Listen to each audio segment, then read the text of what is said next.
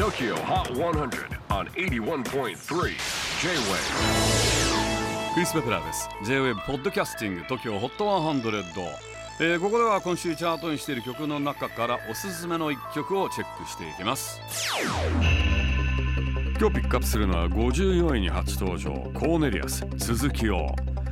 もともとはサリューによるボーカルの多重録音をメインとしたソロプロジェクト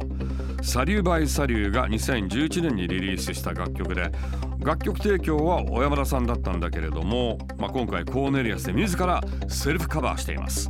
先日12インチアナログ版でリリースされた「変わる消える」のカップリングとして収録されています。チェキホー最新チャート54位初登場コーネリアス続きを on 81.3 J-Wave. J-WAVE PODCASTING TOKYO HOT 100